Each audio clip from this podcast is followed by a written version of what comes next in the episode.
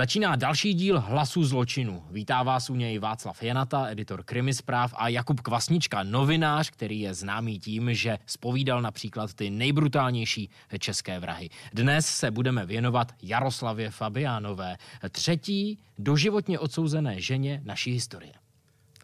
Žena, která nenávidí muže, hospodská harpie, blondětá bestie, bezcitná egocentrická lesba. Těch přezdívek si v českých médiích Fabiánová vysloužila opravdu hodně a není se co divit, protože opravdu patřila mezi jedny z nejpsychopatičtějších a nej, nejbrutálnějších českých vražetkyň, kdy vlastně se srovnává s Danou Stodolovou a s těmi vůbec nejhoršími. Možná vůbec nejlépe ji popsal Viktorín Schulz, historik a odborník na staré kriminální případy. Ona ty muže krutě nemá, nemá ráda. Pro ní znamenali obtížný hmyz, ne který rozplácne, ale s kterým se jako pohraje. Pojďme si možná zanalizovat, co se dělo v hlavě Fabiánové, proč to všechno vzniklo, kde jsou ty začátky jejího běsnění, jejího brutálního vraždění. Ona vyrůstala v Děčíně, v tvrdém severočeském Děčíně, eh, kde to neměla zrovna lehké. Ty počátky vlastně zasahují už do 70. 80. let do tohoto uh, přelomu a vlastně ona měla ještě dva mladší sourozence a všechny ty uh, tři děti Fabiánovi vlastně postihlo uh, to, co možná uh, znají mnozí i naši diváci, ale na Fabiánovi to tehdy dolehlo tak trochu hmm. jinak. Rodiče se o ně přestali zkrátka starat. Oni se rozvedli a chtěli si každý žít svůj život a už se nestarat o ty děti a přehazovali si jak horký brambor a e, samozřejmě důsledkem toho bylo, že Fabiánová e, vyšl, se jaksi ocitla na ulici, ocitla se v tom e, pološeru, kor v, v tom Děčíně, kde ta kriminalita samozřejmě je větší než v jiných českých městech. No jak se říká, chytila se špatné party. Ano, ano, chytila se špatné party, party Romů, party Romů, se kterými vlastně mm, kradla, loupila, No nezůstávala jen u krádeží nebo hmm. loupení, oni si vlastně přivydělávali i příležitostnou prostitucí. Ano a právě ta prostituce stojí na začátku toho, uh, toho té zrůdy, která se s Fabiánové stala, protože ona vlastně šlapala chodník od svých 15-16 let a jeden z těch lidí, kteří si ji objednali ke službám, které prováděla, byl 78-letý muž, který si objednával holčičky i chlapečky. Eh, a tak eh, jedna z nich byla Fabiánová, jenomže ona byla nespokojená, on jí zaplatil málo a stalo se to, co se stalo. Rok 1981, rok 1981 a první vražda tehdy nezletilé Fabiánové. Přesně tak, Jaroslava Fabiánová vlastně v tu dobu byla v bytě eh, Vladimíra Z, který, jak už si říkal, si ji objednal a ona v nestřežený okamžik na něj zaútočila. Zřejmě ho chtěla okrást, možná, že senior si toho eh, všiml, to dodnes už nikdo nezjistí, jak to přesně eh, v tom bytě bylo, jak se to přesně odehrálo, ale jedno je jisté. Jaroslava Fabiánová uchopila do ruky zednické kladivo a toho seniora jednoduše ubila. E, potom ještě vzala nůž, zasadila mu 20 ran a celé tohleto brutální cynicky řekněme dílo e, dokončila ševcovským šídlem, které vlastně použila k tomu, aby mu zohavila obličej. Ano, ona ho pobodala šídlem v obličeji. Pobodala šídlem v obličeji 20 ran nožem, umlátila kladivem. Prostě ty znaky byly opravdu mimořádně brutální. I otrlí policisté, kteří tehdy u toho byli, říkali, to, co tam bylo za spoušť, to jsme, to jsme neviděli. A samotné šídlo bylo jakýmsi symbolem toho, brutálního počínání Fabiánové. Když tady budu citovat vyšetřovatele tehdy, který, vyšetřovatel Snobko, který tehdy uh, ten případ měl na starosti, on říká, pokud někoho nenávidíte, nejraději byste mu, jak se říká, rozbili hubu, ale pokud během souboje nemáte k tomu danému člověku, kterého vraždíte, vysoce negativní uh, vztah, tak zkrátka se mu nesnažíte poškodit obličej. I když ten vztah je negativní, tak zkrátka ta, ta, ta zlost nikdy nedojde do té fáze. Málo kdy se stane, že by ještě eh, někdo poškozoval mrtvolé obličej. Ale u té Fabiánové to byl přesně ten příklad, kdy tou nezřízenou agresí chtěla dát najevo tu nenávist k mužům, kterou v sobě už tehdy chovala. A možná ještě na začátek bych řekl, že ji v sobě chovala třeba i kvůli tomu, že údajně v dětství byla znásilněná. To je první věc. Proto vlastně ty muže mm, dala okamžitě si do, na vedlejší kolej a stala se z ní tedy, měla hom, jaksi homosexuální orientaci a opravdu ta, ten odpor k těm mužům byl od začátku obrovský a jaké, jakási pomsta, jakýsi rituál v podobě toho, že, že mrtvého 78-letého pána ještě vezme šídlem do obličeje, to prostě je to prostě je strašné. Právě to znásilnění se hrálo v psychologickém profilu Jaroslavy Fabiánové určitě velkou roli, protože ona po něm otěhotněla a to, co následovalo, nám také popsal historik Viktorín Schulz. Ona tvrdí, že první sex s mužem měla ve 20 letech, kdy někdo neznámý využil její naprosté totální opilosti, znásilnil ji a začas přešla do jiného stavu. Zkoušela se toho e, zbavit, e, tento pokus o potrat se rovnal téměř sebevraždě. Pro kriminalisty to tehdy vůbec nebyl jednoduchý případ, ale jen zprvu, protože oni Fabiánovou nakonec dokázali dopadnout ano. vlastně jen během několika málo hodin. Jaroslavu totiž dohnal její jiný kriminální čin a sice, že e, o několik týdnů předtím se vloupala vlastně do Sněženky, což byla taková malá prodejna v Děčíně. Ano, to bylo, to bylo vlastně s tou partou těch Romů, ze kterou chodila po těch různých podnicích, krádali, kradli, co mohli. A ona už v tu dobu měla jeden znak, ona byla opravdu neohrabaná. E, kriminalisté vzpomínají, že, kra, že kradla jako, nebo že vůbec navštěvovala ty místa a chovala se tam, jak kdyby byla 60. 70. 70. léta a nebyly k dispozici možnosti různých otisků, daktyloskopy a tak dále. Takže ona za sebou nechávala stopy, a to doslova stopy. Přesně tak. V prvé vykradené prodejně vlastně kriminalisté objevili otisk stopy Eh, právě Jaroslavy Fabiánové a tu stopu, tehdy ještě nevěděli, že patří Jaroslavě, hmm. si spojili i ze stopou, kterou objevili v kaluži krve právě v bytě eh, Vladimíra Z, kterého měla uh, usmrtit tím kladivem a následně ubodat. No a tak si samozřejmě tyhle dvě stopy si dali kriminalisté rychle dohromady. Navíc v bytě objevili i otisky Jaroslavy Fabiánové a tak, jak se říká, na ní měli nabito. Hmm. Ale ona byla nezletilá, ona byla nezletilá, takže ona vlastně dostala byť za brutální až nechutný čin, eh, pouhých sedm let, potom dokonce jí to soud snížil na čtyři roky a devět měsíců.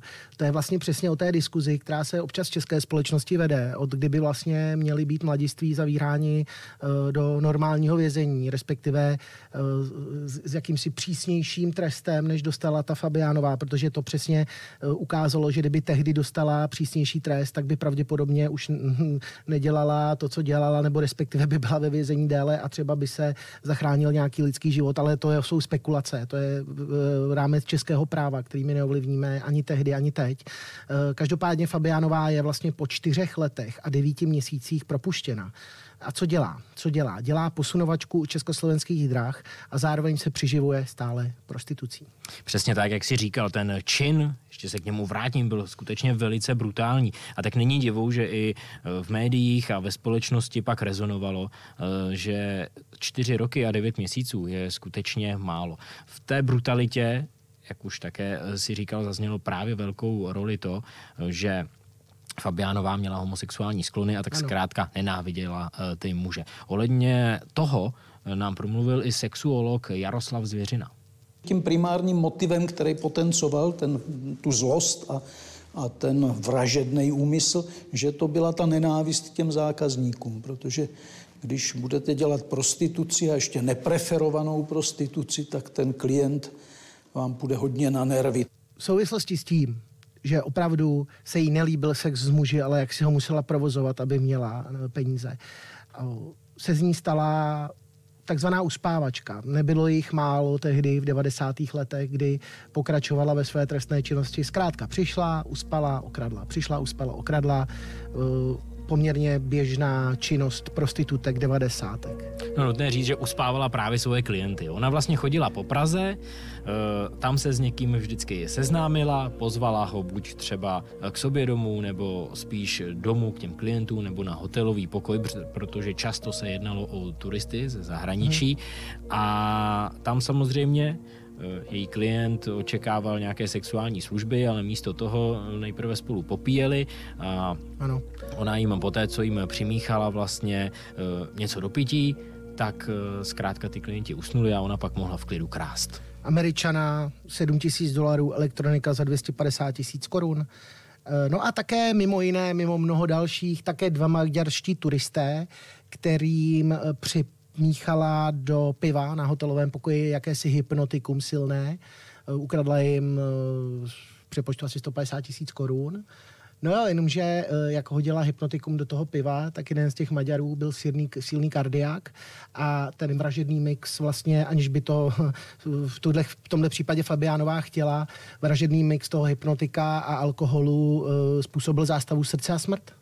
No, ty jsi eh, to naznačoval, že tahle vražda možná eh, nebyla tak úkladná jako ty ostatní. Hmm. S tímhle tím pravděpodobně ona vůbec nepočítala. Ano. Já předpokládám to, že v tomhle případě ona skutečně nechtěla vraždit pokud budu velice cynický, tak můžeme říct, že tohle bylo vlastně riziko jejího v uvozovkách hmm, podnikání. podnikání. No, akorát bohužel samozřejmě dopadlo to smrtí. Dopadlo to smrtí a Fabiánová šla znovu k soudu a byla znovu odsouzena.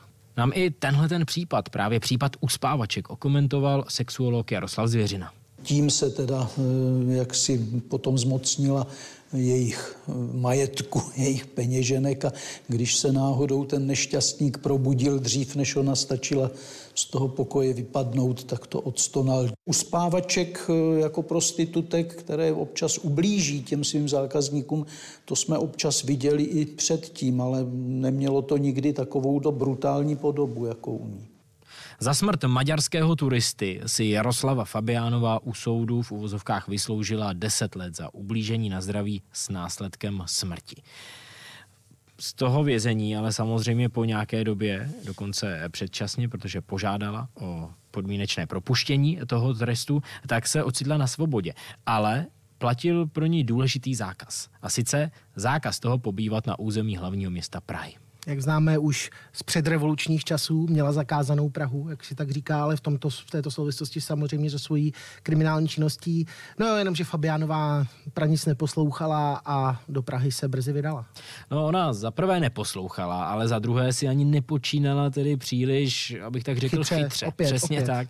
Protože ona v Praze začala znovu krást, uh, ukradla vlastně mobilní telefon, ale ten mobilní telefon neprodala pak někde na ulici. Ona ho vzala a vyrazila s ním vlastně do eh, bazaru a chtěla ho prodat tam. Ale k tomu samozřejmě musela ukázat svůj občanský průkaz. Taková pravidla běžně v bazarech samozřejmě platí a platila i pro Jaroslavu Fabiánovou. No a ona zřejmě zapomněla na to, že v Praze nemá co dělat, vytáhla svůj občanský průkaz, prodala mobilní telefon.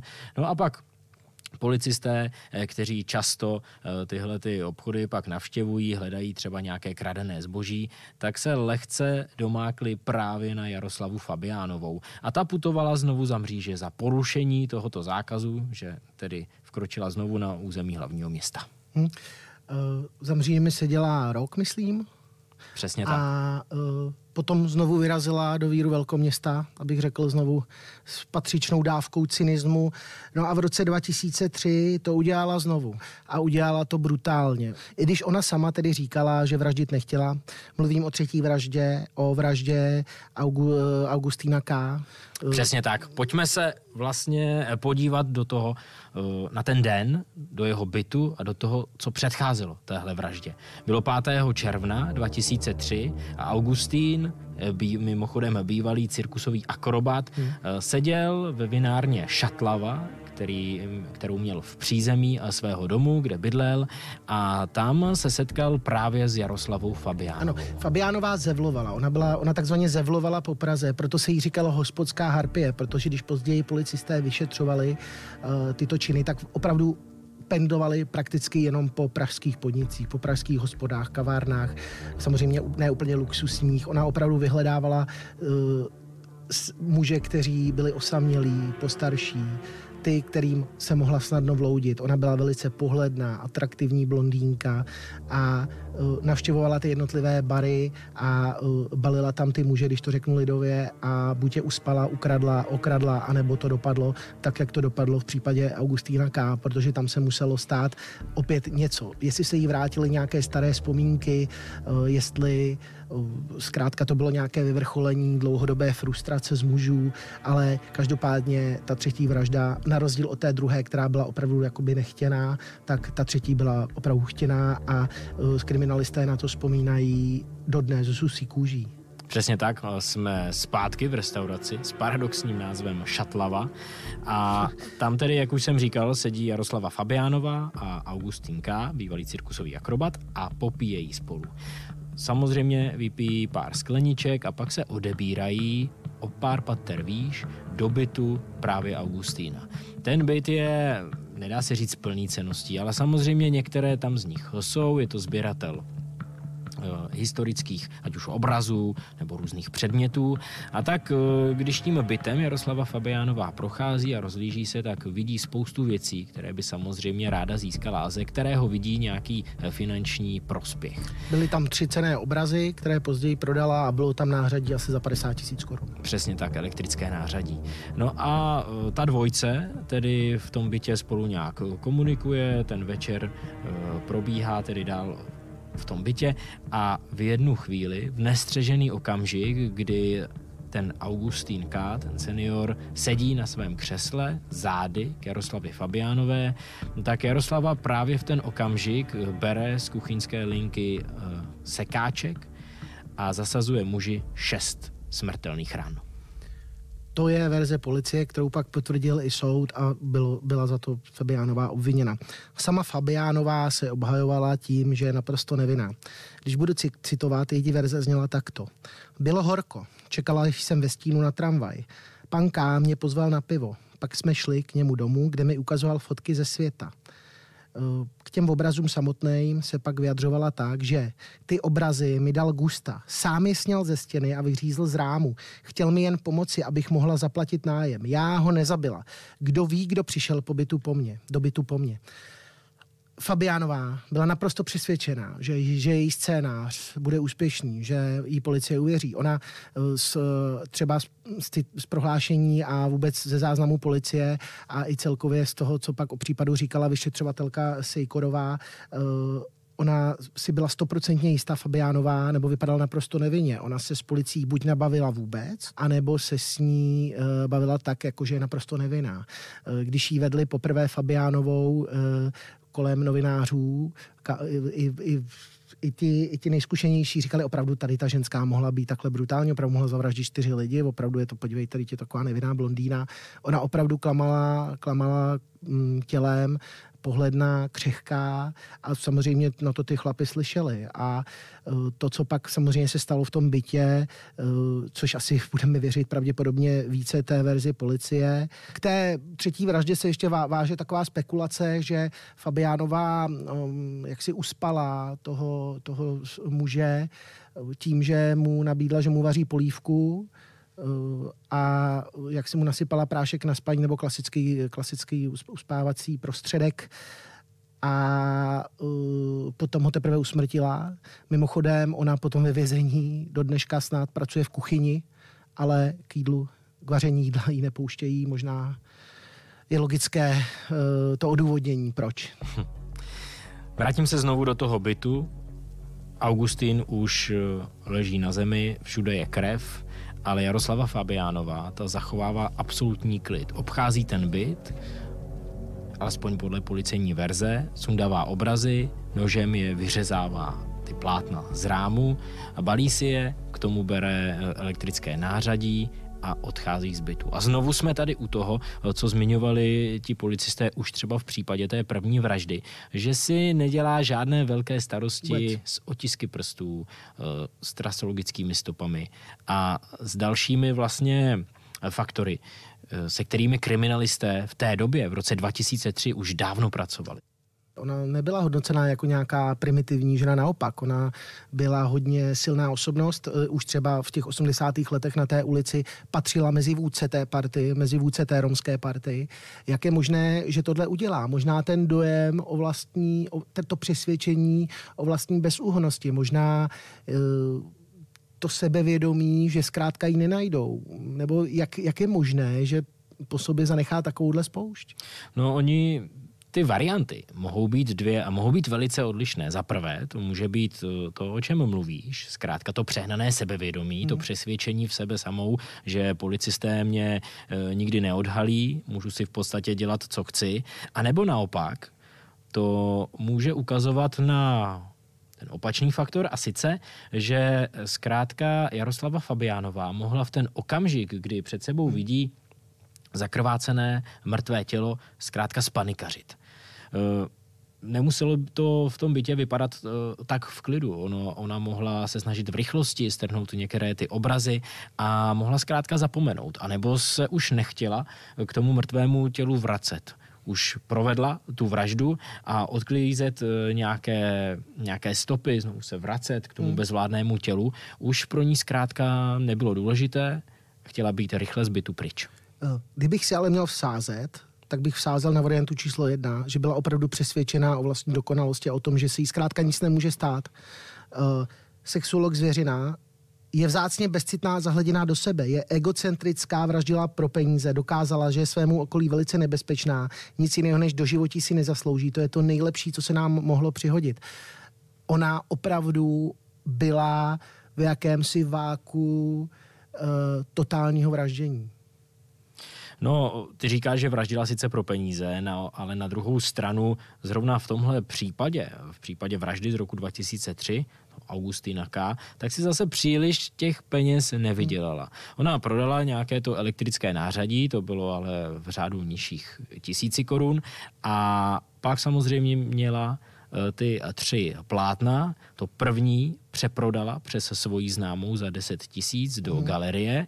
To byla jedna z chyb, která pak pomohla kriminalistům během vyšetřování. Druhé plátno prodala sama, ale pouze za 2000. A to třetí plátno dokonce vyhodila do odpadkového koše, protože zjistila, že je z části poškozené a tak než aby někoho eh, přemlouvala k nákupu poškozeného obrazu, tak ho zkrátka zbalila a vyhodila. No, zkrátka vydělala si peníze asi tak na dva měsíce a pak znovu vyrazila do pražských ulic. Tohle mě na celé té kauze Jaroslavy Fabiánové přijde vlastně asi nejzajímavější. Samozřejmě, ty vraždy byly velice brutální, eh, velice ojedinělé, co se týká českých kriminalistických kaus, ale ta samotná Jaroslava Fabiánová eh, opravdu pohledná, atraktivní sexy, žena sexy a nikdo a nečekal, co může udělat. Uh, nikdy nevíte, co se skrývá v mladé nenápadné blondýně. Uh, zkrátka to... No ona ani nebyla nenápadná, ona byla ona byla takhle, velice no, nápadná. Takhle, ona byla, co, co nenápadného se může skrývat v, v nápadné blondýně. No aby jsme ji popsali trochu divákům, kteří nás třeba jenom poslouchají, tak ona měla atraktivní postavu, dlouhé vlnité vlasy, kočičí oči, Ona skutečně vypadala velice atraktivně. Navíc eh, v těch eh, některých i pražských podnicích té horší kategorie, ona tam musela doslova zářit. Ano, blondětá bestie, hotspotská harpie, představte si, že do herny, e, začouzené herny plné Forbesů v té době přichází tady ta holka a naprosto rozáří místnost. Takže nebylo se co divit, že si brzy našla i čtvrtou oběť. Přesně tak, to bylo 8. srpna 2003. Eh, ty jsi to přesně řekl, jen eh, pár týdnů nebo měsíců. Bylo to 8. 8. srpna 2003 a předtím vraždila 5. června 2003. Takže Přesně tak. Bylo to vlastně dva a něco měsíce. A její obětí se stal Richard S. Mladý muž, který potkal na tramvajové zastávce a pozval ji na diskotéku. Pojďme si to představit, jako kdyby si to dělo teď. Uh, diskoték, uh, tramvajová zastávka, přichází uh, krásná blondýna, chlápkovi chce zapálit, říká, dají se do řeči, chlápek jízve na diskotéku, 31-letý kluk a jsou spolu na diskotéce. Fabianová, Fabianová používá všechny své ženské zbraně a dochází k tomu, eh, k čemu dochází, eh, k čemu v případě Fabiánové dochází často a to, že si pak jak si vede Fabiánovou k sobě domů. Richard vlastně z té diskotéky Fabiánovou doprovází k sobě domů, zvejí, ona souhlasí a najednou se ocitají v bytě toho mladého muže a přesunují se do koupelny, kde se odehrává vražda. Uh, asi čekal, že se tam bude odehrávat něco jiného, ale uh, 38 bodných rán nožem ho přesvědčilo o tom, že opravdu nezvolil dobře. Na téhle vraži je vidět skutečně znovu ta ukázka té nenávisti, kterou Jaroslava Fabiánová musela ve 38 své ran nožem. 38 ran nožem. Přesně tak, jenom si to zopakujeme. Vladimír Z. 20 ran nožem, zednické kladivo a šídlo. Potom zase 6 ran sekáčkem. A teď v případě Richarda S. 38 bodných ran. Žena, která nenávidí muže. Tohle to jasně dokazuje, tu její nenávist. Vlastně eh, policisté Eh, tehdy ten případ eh, si dávají dohromady právě s vraždou Augustína K. a začají, začínají usilovně pracovat na tom, aby skutečně tu vražetkyni, nebo tehdy ještě netušili samozřejmě, že jde o ženu, možná tušili, ale neměli to ještě potvrzené, aby co nejrychleji dopadli. Ano, a opět, opět 38 bodných ran nožem a zároveň uh, desítky, možná stovky stop DNA Fabiánové na místě a dokonce zanechty té oběti. Opět za sebou zanechala spoušť. Opět, zase, opět udělala spoustu chyb a opět jí to bylo úplně jedno.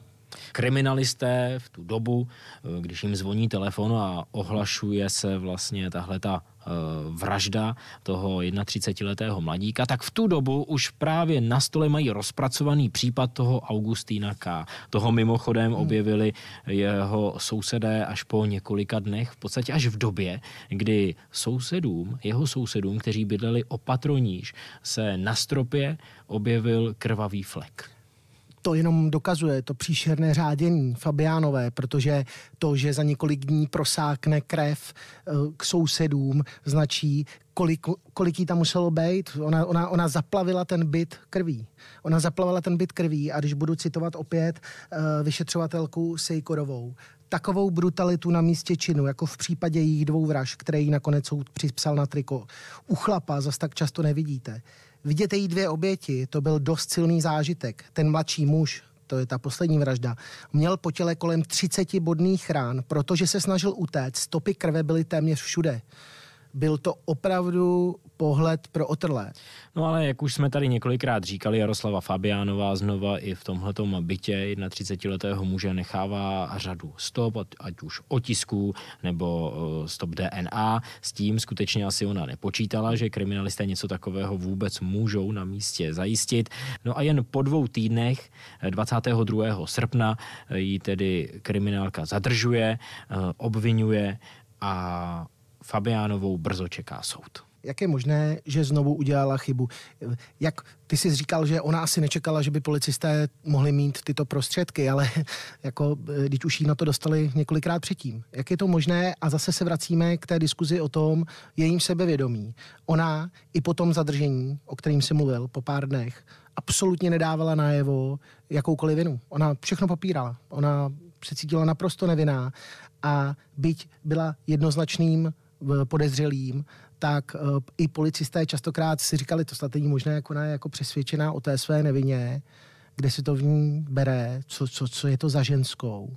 Ona neprojevovala lítost, nic, nic. Ona to je mimořádní, uh, dokonce soudce, který pak soudil, říká, že ona je opravdu učebnicový příklad do životí. Učebnicový příklad, kdy lze uložit do životní vězení je nenapravitelná, dodává žalobce, agrosí, agresivní, bez, bez citu. Žádám doživotí bez možnosti podmínečného propuštění po 20 letech. Soudní znalec, ona má nadprůměrné IQ, říká soudní znalec, ale je vzácně bezcitná a zahleděná do sebe, egocentrická. Pořád se tam dokola omílá tahle věc, že je šíleně přesvědčená sama o sobě a že jí je okolí úplně jedno. Že jí že zkrátka nemá v sobě ani kus citu. Možná se tady zase vracíme na začátku do toho Děčína, kde se to všechno, kde si v její pubertě začalo bortit. Ať už tím znásilněním, potratem, rodiče ji opustili, ona začala s, romskými, s romským gangem a už to jelo.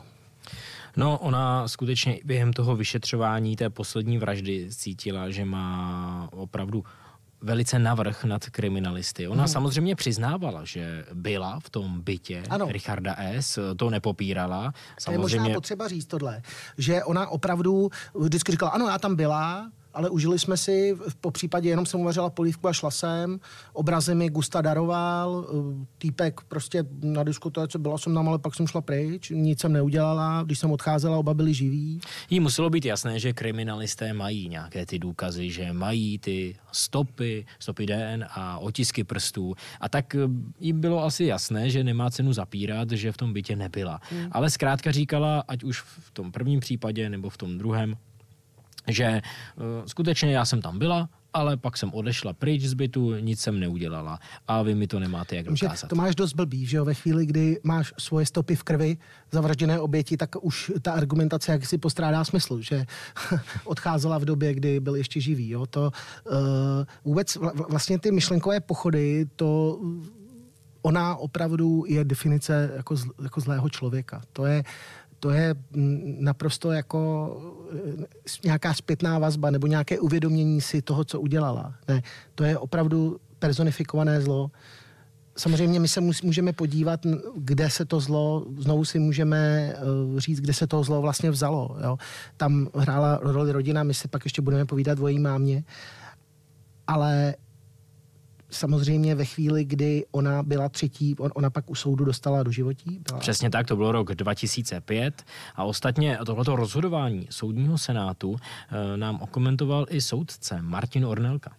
Ničemu se tady pochopitelně neměla, že by něco, něco přiznala suverénně, značně, značně inteligentní a akorát měla svým způsobem smůlu, že zapomněla na pokrok nebo nedozvěděla se o pokroku v kriminalistice. Od samého začátku já teda očekával, že tam budu navrhovat, navrhovat do životí a i s tím zastřením, že doba výkonu trestu ve zvýšené ostraze se nepočítá pro lhůtu na podmíněné propuštění, takže tady by měla být propuštěna nejméně po 30 letech. Je tedy rok 2005 a v zaplněné soudní síni plné novinářů e, zaznívá ten doživotní rozsudek. A Jaroslava Fabiánová e, putuje do vězení a tím tedy končí příběh jejich vražd. Je to třetí odsouzená žena na doživotí v historii české kriminalistiky, v historii českého soudnictví. E, samozřejmě média to probírala horem dolem a v této souvislosti se objevila matka Fabiánové, matka, která byla možná u počátku toho jejího příběhu. S tou matkou se jaksi vidět chtěla, eh, pořád eh, žadonila, že by chtěla zavolat, napsat. Ani nevím, jestli se někdy setkali, mm, myslím si, že ne. Eh, ta matka prohlašovala, že nemá dceru, nemám dceru, jak si se od ní distancovala, ale do médií mluvila. Mluvila i pro krimi zprávy, pro naší televizi. Přesně tak. Eh, ona skutečně nakonec eh, ta žena promluvila, ale bylo to jen několik střípků. A vlastně dá se říct, že všem, kteří pak ten rozhovor slyšeli, eh, byly té, bylo té ženy do určité míry líto, protože ona skutečně se trápila tím, co její dcera provedla. Tak vy jdete asi za mnou, ne? Ano, dobrý den. Paní Birkneru hledáte? Ano, ano. Já s váma mluvit nebudu. Nezlobte se, Užila jsem si dost neštěstí. Chtěli jsme mluvit přímo s Jaroslavou Fabiánovou, to odmítla. Podařilo se nám ale najít její matku. Podle ní začaly problémy v jejich 13 letech, kdy se chytla špatné party. Večer se mě prosila, aby s tou jejich partou nikam nechodila. Bohužel odešla s tou partou. Tam zavili toho prvního pána. Vašku, co si o to myslíš? Předtím, než jsme pustili uh, to, co vy jste viděli nebo slyšeli, si říkal, že se tím trápila. Ale jak moc velkou vinu měla? Jak moc velkou vinu měla ta matka? Dá se to říct? Hmm, podle mě ne. E, jako samozřejmě ono do určité míry e, možná napomohla tomu psychologickému vývoji své dcery. A tak kdyby ji nenechala, tak ji třeba vůbec neznásilnějí, nemá dítě, nemá potrat, nedě, nenávidí muže, možná by žila v Děčíně v nějakém, ano, asi by nebyla úplně, asi by to nebyla úplně jako vysokoškolačka a e, studentka a skvělá pracantka následně, která by chodila do práce od 8 do 5, ale já si myslím, i podle toho, když jsem nahlížel do těch archivů, že ta matka nese opravdu velkou vinu.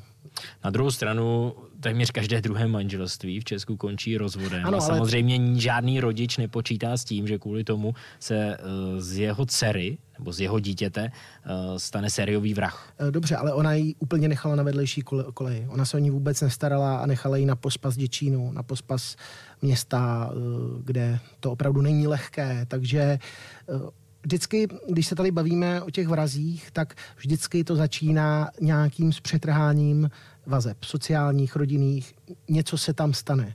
A jeden z těch impulzů uh, byl i podle soudních psychologů právě to, že jak si ona neměla rodinu, ona, ona se necítila, vlastně ona neměla domov, ona neměla domov a od toho to všechno začalo, od toho to všechno začalo. Samozřejmě já tady nebudu házet vinu na tu matku, ono, ono uh, vraždila samozřejmě Fabiánová a ten vývoj její byl asi nějaký základ už měla předurčen v tom, že bude uh, taková, jaká byla. Ale uh, myslím si, že ve chvíli, kdyby měla rodinné zázemí, tak by se to třeba nestalo. No, je nutno ale říct, že ten vztah mezi Jaroslavou Fabiánovou a její matkou se během té časové osy samozřejmě vyvíjel. Ano, na začátku uh, jí možná nechali její rodiče takzvaně na pospas eh, děčínským ulicím, ale eh, potom později, už třeba po té první, druhé vraždě, tak ta její matka se o ní začala starat, byla jí velkou podporou. Ona třeba eh, v době, kdy Jaroslava Fabiánová už byla ve vazbě, tak za ní třeba doplácela nájem v jejím bytě, anebo naopak, když se měla z vězení už po několikáté, po několikátém svém vězení vrátit zpátky na svobodu, eh, tak eh, byla to právě její matka, kdo jí třeba zařizoval zase nové bydlení, kdo se staral o to, jestli bude mít nějakou práci, jestli vydělá nějaké peníze na své živobytí. Možná výčitky, možná uvědomění si, ano, ale pořád si stojím za to, za tím, že na začátku byla ta ulice. To, ta nutnost odejít na ulici a práce sama za sebe a ulice z tebe nikdy neudělá lepšího člověka. Nikdy. To je Korděčínská ulice. to je určitě asi pravda, ale prostě je, je velmi obhájit, složité. Ne, nechci obhájit, ale podle matka, mě je to velmi samozřejmě, složitý. Samozřejmě je to strašně složitý a my opravdu jako nevíme. My, my, my nevíme, uh, jak moc velkou, uh, co by se dělo kdyby. Jo? My tady můžeme spekulovat, ale určitě uh, ta rodina je nějakým základem toho, aby si z tebe vyrostl slušný člověk. Ať už je to matka, otec, nebo ať už žiješ s matkou, s otcem, ať žiješ s obouma, ale zkrátka máš nějaké zázemí, máš někoho, kdo se o tebe ještě v tom nejtěžším věku, prostě 16 let stará. Jenomže ona šla na ulici, stará se s ní prostitutka a už to jelo. Možná si pojďme teď říct, co tedy, co dělá teď. Co přesně dělá teď? tak, přesně tak. Kde je vlastně Jaroslava Fabiánová teď, co dělá, o co se třeba snaží a co jí třeba v posledních měsících nevyšlo? Fabiánová sedí v ženské věznici v Opavě. Mimochodem sedí tam se sestrami Maurerovými, známy, známými z kauzy Aničky Škrlové, nebo Barbory Škrlové a dalších asi 15 osobností, co měla. No ale také tam sedí se Stodolovou, s Danou Stodolovou, s ženou, ze kterou je často srovnávána, eh, respektive ne často, ale hodně mm, občas se tak jakoby spekuluje o tom, kdo z nich dvou byl brutálnější, jestli právě Stodolová nebo Fabiánová, kdo je ta nej nejvražednější blondýna česká, protože oni obě byly blondiaté, jestli je to právě Fabiánová nebo Stodolová. Když o tom mluvil sexuolog Jaroslav Zvěřina, tak to odbyl slovy, je to asi tak 50-50. A já si to myslím také, abych, kdybych to měl tak nějak porovnávat tyhle dvě ženštiny, tak je to tak 50-50, protože samozřejmě Fabiánová byla brutální vraždící prostitutka, harpie a šílená, brutální, bezcitná blondýna čtyři vraždy. Stodolová, jak už víme z našeho prvního dílu, byla u osmi vražd, vlastně ale jenom jednu udělala ona sama, ale to umění manipulace, to umění manipulace a vůbec to, jakým způsobem dokázala ovládat svého manžela, to vlastně měla hodně podobné i, v rám, i, s, tou, i s tou Fabiánou. Byť Fabiánová uh, využívala manipulaci jenom jako prostředek k pozdějším vraždám a ziskům. Stodol, Stodolová tu eh, manipulaci používala na svého manžela jako na vražednou zbraň v podstatě, ale ty dvě vraždící blondýny eh, jsou si hrozně podobné v tom svém egocentrismu, bezcitnosti a hlavně manipulaci. Pojďme se spíš ještě podívat na to, eh, na jednu věc. Ona úplně na konec eh, na dnešního, dnešního dílu, eh, ona chtěla obnovu procesu, je to tak? Přesně tak, zastupovalo ji právnické ESO Jaroslav Ortman a ona se skutečně snažila o to, aby se česká justice znovu těmi jejími vraždami zabývaly. Snažila se o obnovu procesu. Ona argumentovala objevením nějakého nového svědka, který měl vlastně do těch vražd přinést nějaké, nějaká nová svědectví a vlastně prokázat, že Fabiánova skutečně nakonec nevraždila. To se ale nepovedlo a i přesto tedy, že ona v soudní síni se velice snažila eh, přesvědčit soudce. Eh, ten celé to jednání, ona se ho tedy neúčastnila, probíhalo to pomocí videokonference, ale samozřejmě novináři mohli pohlednout na tu obrazovku, kde eh, byl vlastně ten živý záznam to, kde, byl to, kde bylo to živé vysílání přímo z věznice a kde eh, se Jaroslava Fabiánová snažila argumentovat. Ona nikdy nepřiznala vinu. Eh, zajímavé je, že vlastně, jak jsme říkali, bezcitná, cítila se nevinná, i když důkazy byly jasné. Představ si tu situaci, když se vrátím eh, k tomu soudu, k tomu prvnímu soudu, který ji odsoudil na doživotí, vyřkne Ortel a Fabiánová, bezemoční žena, která neprojevovala žádné city, se najednou zhroutí, spadne na zem, zhroutí se, eh, jak kdyby skončil svět a my můžeme spekulovat, co to bylo za akt v tu chvíli opravdu začala věřit, což uh, častokrát se zločincům stává, že začnou věřit své pravdě a své nevině. A zkrátka opravdu se jako upřímně zhroutila. Nebo to celé bylo jenom divadlo, co myslíš? Těžko říct. Samozřejmě mohlo to být divadlo, ale mohlo taky na ní dolehnout ta tíha okamžiku. Mohl to být až právě to zaznění toho rozsudku, mohl být ten moment, kdy ona si skutečně uvědomila, já strávím už celý zbytek svého života za mřížemi. Je to tak, já si taky myslím, já si teda spíš myslím, že to byl nějaký poslední pokus o manipulaci, o, man, o emoční manipulaci, kterou tolik zvládala. Nutno ale říct, že pokud by ona skutečně počítala s tím, že stropí nějaké divadlo a ještě jí to nějak pomůže, eh, tak si myslím, že by ho předvedla dřív, předvedla by ho ještě v rámci toho dokazování, ještě předtím, než skutečně eh, ten soudní senát se rozhodl a než vyřkl ten ortel. Protože v tu chvíli, kdy soudce už řekne eh, vlastně rozsudek, tak to, co následuje, už je v podstatě zbytečné. Ano, ale nebyl to právě první střed s realitou. První to uvědomění si toho, že to je skutečně pravda, že se to skutečně děje, protože hodně těch vrahů uh, častokrát se ocitlo mimo realitu. Ludvík Černý si myslel, že vraždí jako ve filmu, jak jsme tady řešili minulý díl. Uh, já si myslím, že to klidně mohlo být celý, že to na ní spadlo v tu chvíli, že si to vlastně uvědomila, že všechno, v co doufala, se jí vlastně zhroutilo a spadla dolů. Ale zároveň tam byla i určitá dávka manipulace. Možná to byl nějaký kompromis, těžko říct. Další takový moment mohl nastat teď, jak už jsem říkal, během eh, toho pokusu o obnovu jejího procesu, protože soudce tehdy tenhle ten případ zkrátka schodil ze stolu a Jaroslava Fabiánová tedy dál je ve věznici. A to je asi tak celý příběh téhle šílené vražetkyně. Mimochodem, eh, z mezinárodních výzkumů vyplývá, že zastoupení žen v celkovém počtu vražd kolísá mezi 12 až 15% to znamená, že v 75% vraždí muži. Vašku tebe jako poslušného manžela určitě bude zajímat, že obětí je nejčastěji ve 45% manžel. Když Budu vraždí, si dávat pozor. Když vraždí ženy. V místem činu bývá vlastní byt nebo byt, byt sdílený s obětí, to je znovu tvůj příklad, Vašku, ve 40%. No a určitě bych eh, tvoji ženu neštval v kuchyni, protože nejčastějším vražedným nástrojem bývá nůž a to v 50%. 50% ženských vraždí nožem, takže opravdu neštvěte své manželky v kuchyních. Je to stará poučka policistů. Nikdy neštvěte manželky v kuchyni. A touhle praktickou radou končí hlasy zločinu. Můžete nás samozřejmě sledovat ať už na CNN Prima News, na našem spravodajském webu, a nebo poslouchat ve všech podcastových aplikacích.